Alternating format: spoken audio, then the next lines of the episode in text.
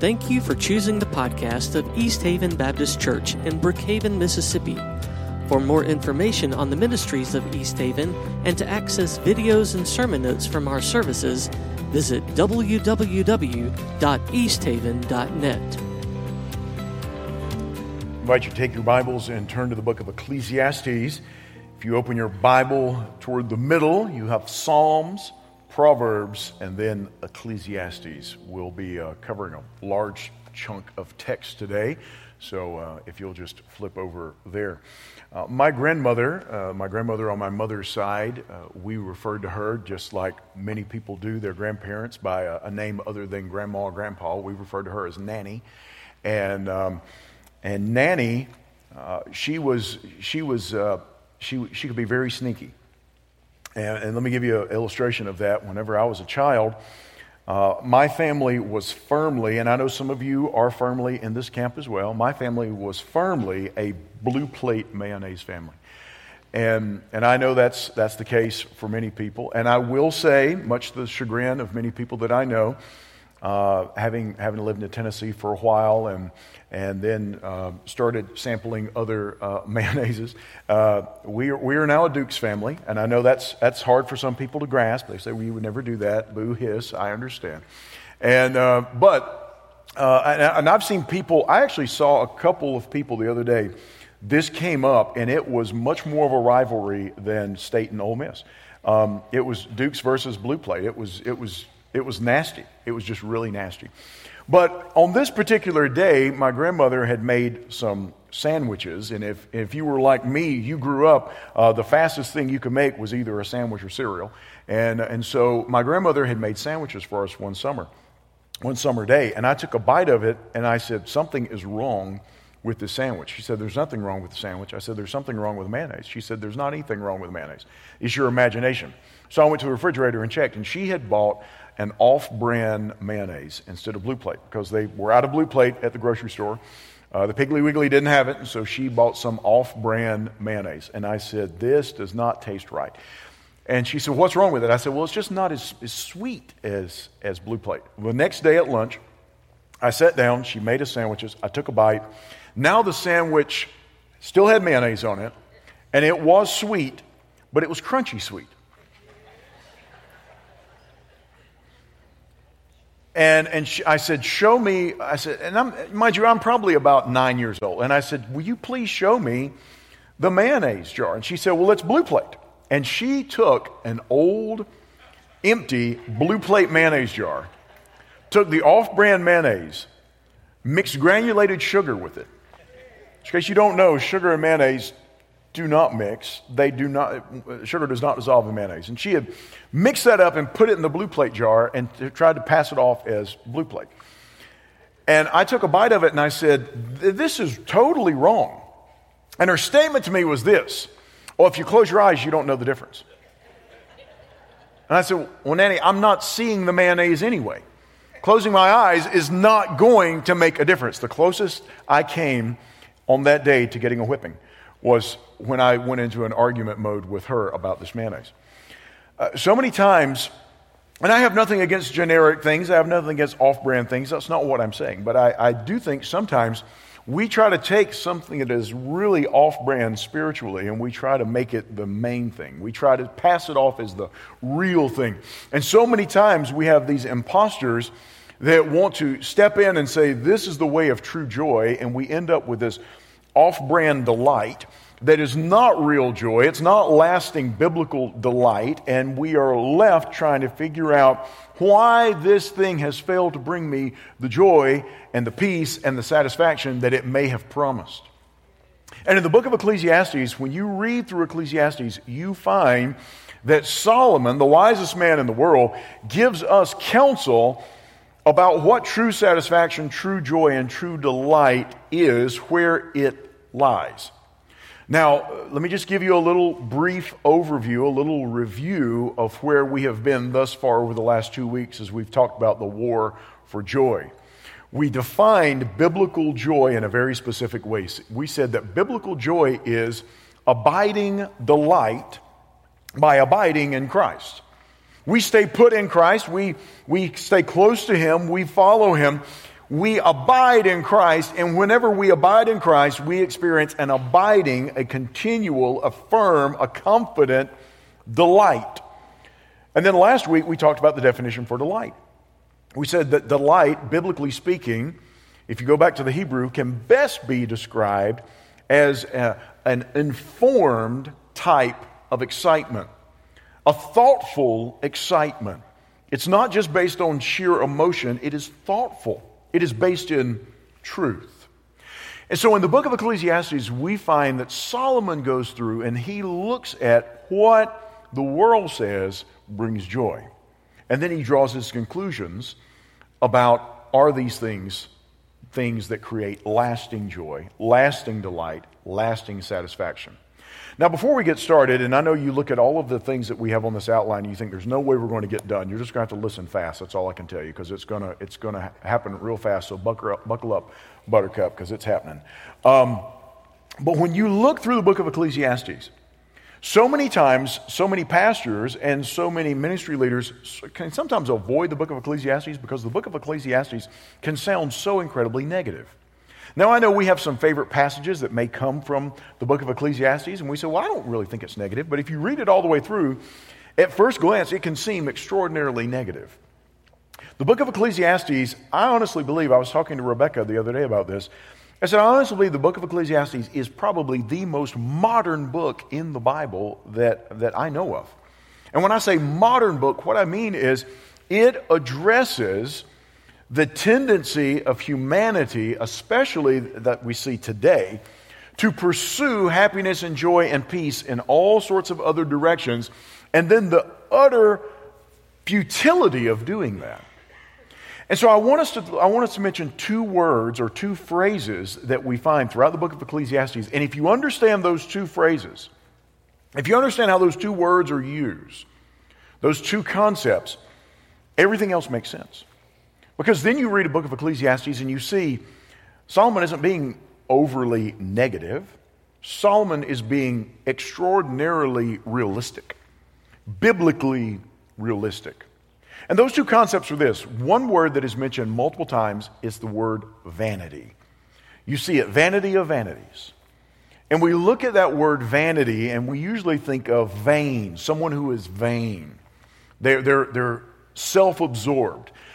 That's not what the word means when we find it in the Old Testament. That word vanity is a word that comes from the Hebrew word for vapor, for smoke, for a mist for a just as james talks about what is what is man his life is like a, a vapor. His life is a is a breath on the, that condensed breath on a cold day. That's the word so that word vanity is the word that means it's something that is fleeting it's something that it's hard for you to grasp it may mean something that doesn't have any meaning but it can switch between those various nuances depending on how the word is used. And Solomon, when he uses that word in Ecclesiastes, it goes back and forth. It can, he sometimes uses it to mean something that doesn't have any purpose. He may use that word to mean something that is fleeting, that is temporary. He may use that word to mean it's something that you really can't grasp fully, it's unknowable. And he uses that word in all of those ways. So that helps us to understand where Solomon is coming from. Let me give you another phrase, and I really believe that if you understand this phrase, the way it's used, all, it, it unlocks the meaning of the book of Ecclesiastes. It's this phrase under the sun. Under the sun. We're going to see it multiple times today. Solomon talks about the works that are done, the thoughts that we have under the sun. So many times we look at that phrase and we say, well, that just means all of creation. But that's not the way Solomon uses that. It is all of creation, but the idea is this when you read under the sun, think of it this way whatever comes before that, under the sun, under the sun means those things that are done without God as the focus. Those things that are done not just on earth, but those things that are done from a strictly earthly viewpoint. Those things that are done with strictly earthly motivations. Those things that are done by strictly earthly human power. That's the phrase under the sun. And then you have that contrasted with there is a time for every purpose, not under the sun, under heaven. When God's purposes reign supreme, and you see these things as being God's purposes. Now, we would say, well, does that mean the things that are under the sun are out from under the control of God? No, not at all. It means they're done as though God's not in control. They're done as though God's not Lord. They're done as though God doesn't exist. They're done from a strictly human vantage point or strictly a human source of power. So if you understand that and then you read, you realize, oh, wait. Solomon isn't being overly negative, he's being very, very realistic. So let's just go through some of these ideas about the war for joy and about these, this off brand delight. And when we fail to see God as the sole source of joy, what will we turn toward? Well, the first thing that Solomon mentions is that we will turn toward a pursuit of earthly knowledge. Not heavenly knowledge, but earthly knowledge. Look at Ecclesiastes chapter 1, verse 16. I said in my heart, this is Solomon writing, I have acquired great wisdom, surpassing all who were over Jerusalem before me, and my heart has had great experience of wisdom and knowledge. And I applied my heart to know wisdom and to know madness and folly. I perceive that this is also but a striving after wind. For in much wisdom is much vexation, and he who increases knowledge increases sorrow. Now, granted, Solomon is talking about from a strictly human standpoint. Solomon's got all this wisdom from God. Now he says, I'm going to try to accumulate human wisdom. I'm going to look at things strictly through the lens of human wisdom. I'm going to try to view these things without God. And Solomon says that it doesn't amount to anything. Human wisdom is ultimately going to fail. Proverbs chapter 4, verse 7, we find the beginning of wisdom is this. Get, the beginning of wisdom is this get wisdom, and whatever you get, get insight. Biblical wisdom, biblical insight. But Solomon says that worldly wisdom and worldly insight will ultimately fail. And if we're not looking at God as the sole focus, we will start looking to try to gather earthly wisdom. We'll try to understand the world around us from a strictly earthly vantage point. That's one reason that you have so many contradictions.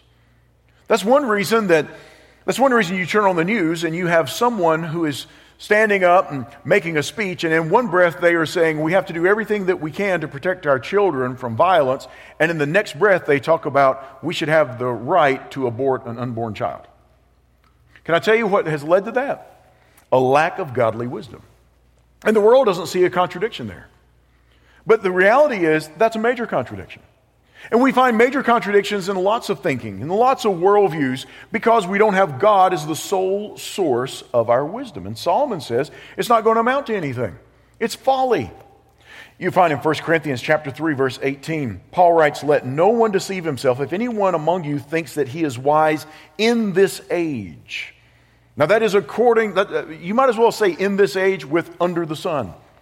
Let him become a fool that he may become wise. For the wisdom of this world is folly with God. For it is written, He catches the wise in their craftiness. And again, the Lord knows the thoughts of the wise, that they are futile.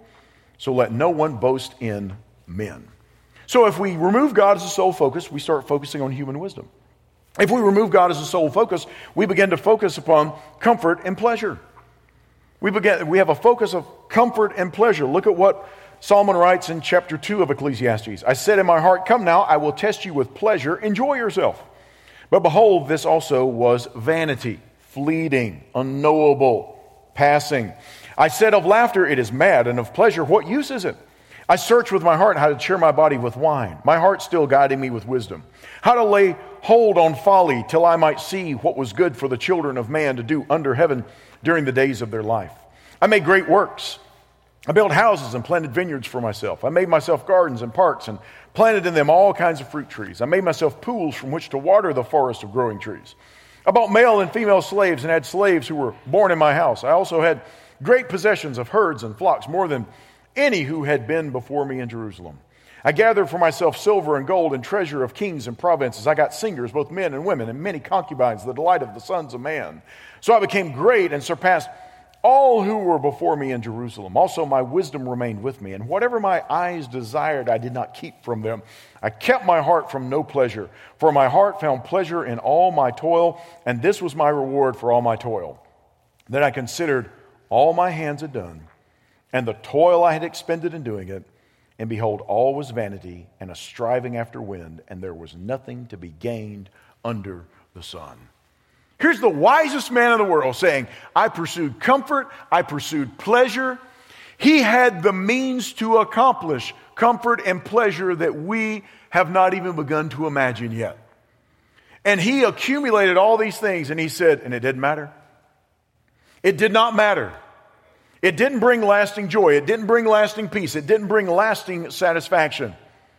I had a friend of mine, he said, You know, uh, they say that having multi millions of dollars will not change a person, but I would just like the opportunity to try. I'd like the opportunity to try. Whenever we focus upon these things, Solomon says it doesn't work if that's your sole focus. Without God, that can't be your sole focus. You, you, find in Philippians chapter 3, verse 19, Paul writes about these people who were coming into the church and spreading false doctrine, and they were also consumed with satisfying themselves. And he writes in Philippians 3:19, "Their end is destruction; their god is their belly, and they glory in their shame with minds set on earthly things." Their god is their belly. They're self-indulgent. They're, they're idolaters toward their own personal comfort and pleasure. In James chapter 5, verse 5, James writes, You have lived on the earth in luxury and in self indulgence. You have fattened your hearts in a day of slaughter. Same basic idea that you find in the book of Ecclesiastes. So if we don't focus on God, we, we turn toward a focus on comfort and pleasure. If we're not having God as the sole source of joy, we turn toward a monument to personal achievement. Look at verse chapter 2 verse 12. So I turn to consider wisdom and madness and folly for what can the man do who comes after the king? He said, I'm the king, so if I'm the king, certainly I'm going to be able to do something that lasts. Only what has already been done. Then I saw that there is more gain in wisdom than in folly, as there is more gain in light than in darkness. The wise person has eyes in his head, but the fool walks in darkness. And yet I perceive that the same event happens to them all. That is, ultimately, they're going to pass away. We'll talk about that in a moment. And, he, and then I said in my heart, What happens to the fool will also happen to me also. Why then have I been so very wise? If we're all going to end up in the same place, why, do, why am I trying to exercise wisdom? Because there, are this, there are these people, there are these people who are so foolish and they're living according to earthly ways, and they're going to die. And here I am living according to God's wisdom, and I'm going to die. So, what, what is there to be had? Look at verse uh, 16. Or continuing verse 15, and I said in my heart that this also is vanity. There's the word again. For of the wise as of the fool, there is no enduring remembrance. The foolish person, the very wise person, you give it enough time, nobody remembers them. Maybe some people close to them. Maybe if they've done something that's lasting, but for the most part, they're, they're forgotten. Seeing that in the days to come all will have been long forgotten. How the wise dies just like the fool. So I hated life, because what is done under the sun, there it is, under the sun, was grievous to me, for all is vanity and a striving after wind. Here he is saying, I turned my eyes to look at personal achievement. What's that lasting monument that I could make? What's that lasting contribution that I could give that was going to surpass everything? But he says, if I'm doing it by my own means, if I'm doing it by my own hand, it's going to pass. It's like I heard one writer one time, he was, uh, he was speaking at an event, and he said, You know, he, they have family game night. Maybe some of you have a family game night. And he said, You know, we will, somebody will pull out a board game and they'll open it up. And he said that his family's favorite game was Monopoly, and they would play Monopoly. And he said, But you know what happens at the end of Monopoly? It all goes back in the box. Doesn't matter if you won or lost, it all goes back into the box. And he said, at the end of your life, it all goes in the box. It all goes back into the box. And that's it. That's, it, it's, it's done. Your, your work in that sense is done. So you need to make sure you're, you're right with God on this side of the box. Because once it goes in the box, that's it. It's over. It's done. And Solomon says, I'm noticing that the foolish people, they go in the box. The wise people, they go in the box. And given enough time, nobody remembers them. Given enough time, they're forgotten. Given enough time, they, they pass from the scene. Psalm 103, verse 15 As for man, his days are like grass. He flourishes like a flower in the field, for the wind passes over it, and it is gone, and its place knows it no more. It's the same thing Solomon is saying. Psalm 49:10 For he sees that even the wise die. The fool and the stupid alike must perish and leave their wealth to others. And yes, that's word stupid's in the Bible. Okay. Somebody recently said, the word stupid is never in the Bible. Okay, well, yeah, it is. All right. A monument to personal achievement. No matter how wise you are, no matter how foolish you are, it doesn't matter what monument you leave, it's, it's going to be over. And so we find that Solomon says, under the sun, if we're seeking personal achievement according to human means, it's going to fail. And then finally, a lifetime of hard work. If we don't keep God as the sole source of our joy, we'll just turn to a lifetime of hard work. Now, understand, we're going to get to it in a second. We're not saying you shouldn't work hard, but we're saying that does not give you lasting fulfillment, meaning peace, joy. Look at chapter 2, verse 18. I hated all my toil in which I toil under the sun, seeing that I must leave it to the man who will come after me. Someone says, I can work so hard, I can accumulate wealth, I can do all these things, and then I'm going to die. And whoever comes after me is going to pick it up, and they're going to get it for themselves. And who knows whether he will be wise or a fool? Yet he will be master of all for which I toiled and used my wisdom under the sun. This also is vanity. So I turned about and gave my heart up to despair over all the toil of my labors under the sun, because sometimes a person who has toiled with wisdom and knowledge and skill must leave everything to be enjoyed by someone who did not toil for it. So I'm going to end up leaving it for, to somebody who didn't even work for it. And I've worked all this time, and I'm going to leave it to somebody who didn't work for it, and they may not even appreciate it. They may end up being foolish and squander everything I'm leaving. This also is vanity and a great evil. What has a man for all the toil and striving of his heart? with which he toils beneath the sun, for all his days are full of sorrow, and his work is a vexation. Even in the night, his heart does not rest. This also is vanity. He said, uh, I don't even know. I mean, life's going to end. I work so hard. I work and I work and I work. And then what happens? I'll leave it to somebody else. And who knows if that person's going to appreciate it. All this lasting a lifetime of hard work may amount to nothing if it's done under the sun. You find in Psalm 127, verse 2. Psalmist writes, It is in vain that you rise up early and go late to rest, eating the bread of anxious toil, for he gives to his beloved sleep. So some people will read that and they will say, Ah, see, the Bible says we shouldn't be working hard. Solomon says you shouldn't work hard. That's not what the Bible says. The Bible says what's the source of your power in working and what's your focus in your work. Psalm 127, verse 1, if you back up one verse from the verse we just looked at, unless the Lord builds the house, those who build it labor in vain. Unless the Lord watches over the city, the watchman stays awake in vain. So he says, unless God does it, it's all in vain. Unless God empowers it, it's all in vain. Unless it's done for God, it's all in vain. And then when you do it without God, you do it without God as the focus, then you get anxious. Then you get concerned. Then you get worried because now you're doing it under the sun, not under the power and by the strength that comes from God alone.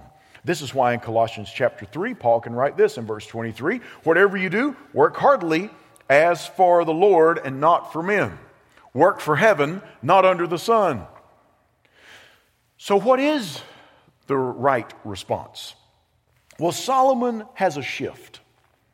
And in this shift, I just want to look at it for just a moment. In this shift, what we find is that Solomon now looks at many of the things that we just looked at, but Solomon looks at them from the vantage point of doing them by God's strength for God, and everything changes.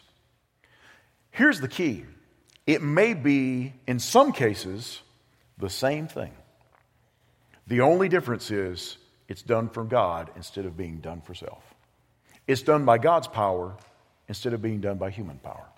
It's done for the glory of God instead of being done to make glory for ourselves. And that's the major difference. It may be the exact same act, but it may be done different motivation, different empowerment, different result because of the focus. instead of the focus being on, I got to get as much joy as I can get for myself by myself. No, I'm going to give God as much glory as I possibly can by God's power, for God alone. And then in doing that, God takes the most mundane things and God empowers them and uses them for his kingdom. So God directs us in his word to enjoy the passing but good gifts from him. Solomon is saying all these things are passing.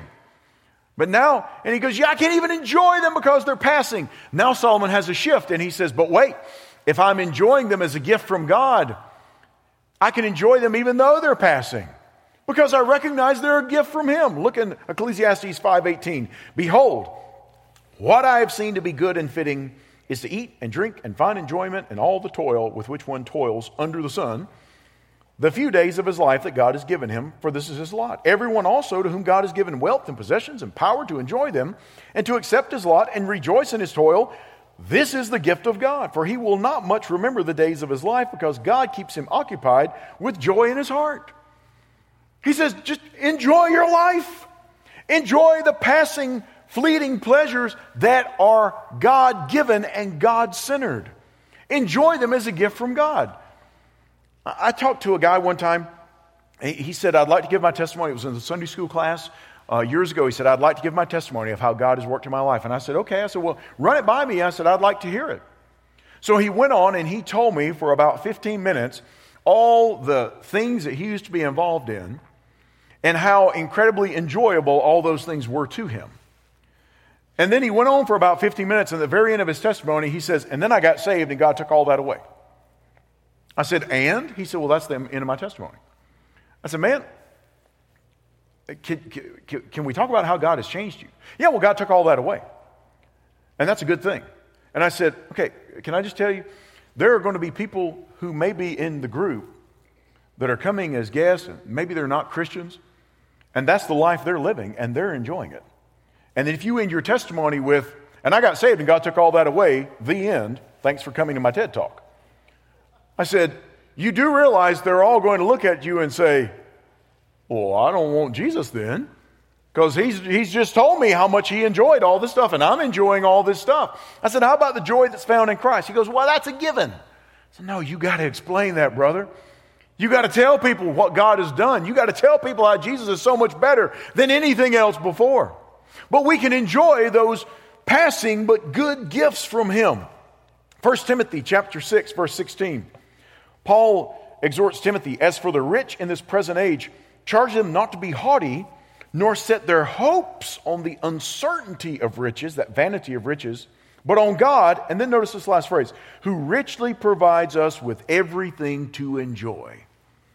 If you have something that you can enjoy in a non sinful way, that's not a, a, sinful gift, if you've got a good gift, it came from God, and God wants you to enjoy it. So many times I think in the Christian life, we act like we get saved and then God just says, Well, you're not going to have any joy whatsoever until you get to heaven. That is not what the Bible says. God has given us gifts to enjoy them and enjoy them in such a way that points the glory and the giftedness or the, the gift itself back to the ultimate giver, and that is God. Ecclesiastes 7 14. In the day of prosperity, be joyful, and in the day of adversity, consider. God has made the one as well as the other so that the man may not find out anything that will be after him. Solomon writes, You have plenty, rejoice. You're in lack, consider. Because God's the one who's in control. And enjoy those good gifts from Him, even if they're passing. Enjoy them. Not only that, keep a biblical perspective on the brevity of life. Ecclesiastes 9, verse 7. Go, eat your bread with joy. There's that phrase again. Eat your bread with joy. Drink your wine with a merry heart. For God has already approved what you do. Let your garments be always white. Let not oil be lacking on your head. Those are the symbols, garments, and the oil, Uh, symbolic of the, the joy that is found in God. Enjoy life with the wife whom you love all the days of your vain life that He has given you under the sun, because that is your portion in life and your toil at which you toil under the sun. Now, He's not saying, yeah, your life doesn't have any meaning, just enjoy it while you can. No, He's saying, in the sense of vain here, it's passing. Our temporal earthly lives, they're passing. They will be over one day. So enjoy the good gifts and keep a biblical perspective on how brief life is. Verse 10 Whatever your hand finds to do, do it with your might, for there is no work or thought of knowledge or wisdom in Sheol to which you are going, into the, the grave into which you are going. We don't have time to read it all, but let me just encourage you to read Ecclesiastes chapter 11, verses 1 through 8. Uh, you may read it and act like, well, Solomon is just being willy nilly here. He's just saying, go do this and go do that. No, he's saying, enjoy that life because your life is brief. Someone once asked Billy Graham many years ago, they said, Is there anything that has surprised you about life? And he said one thing the brevity of it. The brevity of life. You turn around twice and you realize, you realize, wow, I'm, I'm, I'm needing reading glasses. You turn around the next time and you can't find them. um, and then you turn around the next time and you wonder, what was I looking for? The, the life is brief. The years fly by. Life is a vapor. It is that vanity, that fleeting, passing vapor, just as Solomon writes, just as James writes. So we keep a biblical perspective on the brevity of life. And also, not just the brevity of life. I mean, life is short, eternity is long. So we need to invest in the right thing. And then finally, we seek God, we seek Him above all else. Listen how Solomon sums everything up. It's in Ecclesiastes chapter 12, verse 13.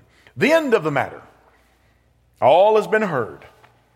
Fear God and keep his commandments, for this is the whole duty of man. Solomon said, You want me to sum it up?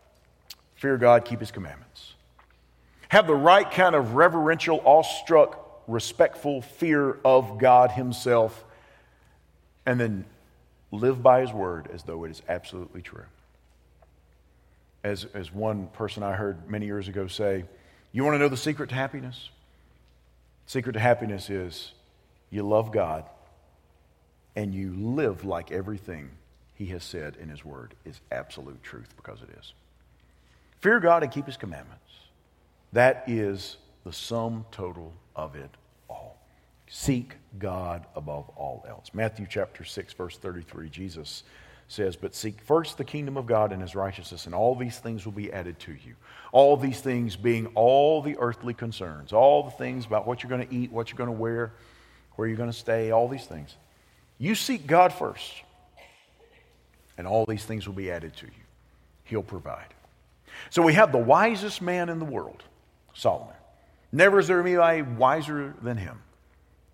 The wisest man in the world is saying, I sought all these different things to try to find joy, satisfaction, peace, lasting hope, lasting comfort, and every one of them failed. Only the things done for God, done by God's power, done with a focus upon God, those are the only things that matter. And the difference in something that is vain and something that has meaning. The only difference between something that is eternal and something that is passing and something that is knowable and that you can grasp and something that is completely and totally beyond our understanding is if we are doing, in some cases, the exact same thing, but if we're doing them for God by His power to seek His glory, to bring joy to Him, or we're seeking these things by our own power in order to bring ourselves, work up, create, and maintain some type of human based, earthly based, under the sun type of joy that is nothing but a smiling, smiling substitute, a smiling impostor, and some off brand substitute for real eternal joy that is found in Christ alone. Let's pray. Lord God, we come before you and we're thankful for biblical joy. God, we're thankful that your word gives us direction not only does it give us direction in the way to go, your word, as we looked at it this morning, gives us direction about the paths not to take. When the wisest man in the world that you had given that incredible spiritual wisdom to tells us not only by the wisdom of God, but also by personal experience that these things do not last. Father, may we pay attention to your word. So, Father, I pray if there's anything we're running to that is a broken cistern that can hold no water, anything that we have propped up or lifted up or we look to to try to use to bring us joy and comfort and peace and satisfaction. Father, if it's not you, I pray that you would turn our hearts and our eyes and our minds toward you alone. And Father, in many cases, it's just it's a shift in motivation. It may be the same job. But if we're doing it for you, it changes things. Father, it may be the same set of daily habits. But if we're doing them for ourselves, they ultimately fail. But if we are aligning ourselves with you, it makes a difference. Father, maybe some of the words that we speak, if we're speaking those words and saying those things in order to build ourselves up, Father, it may be the exact same type of thing that we're sharing, but if we're doing it for you, by your power, for your glory, it changes the very trajectory of those words.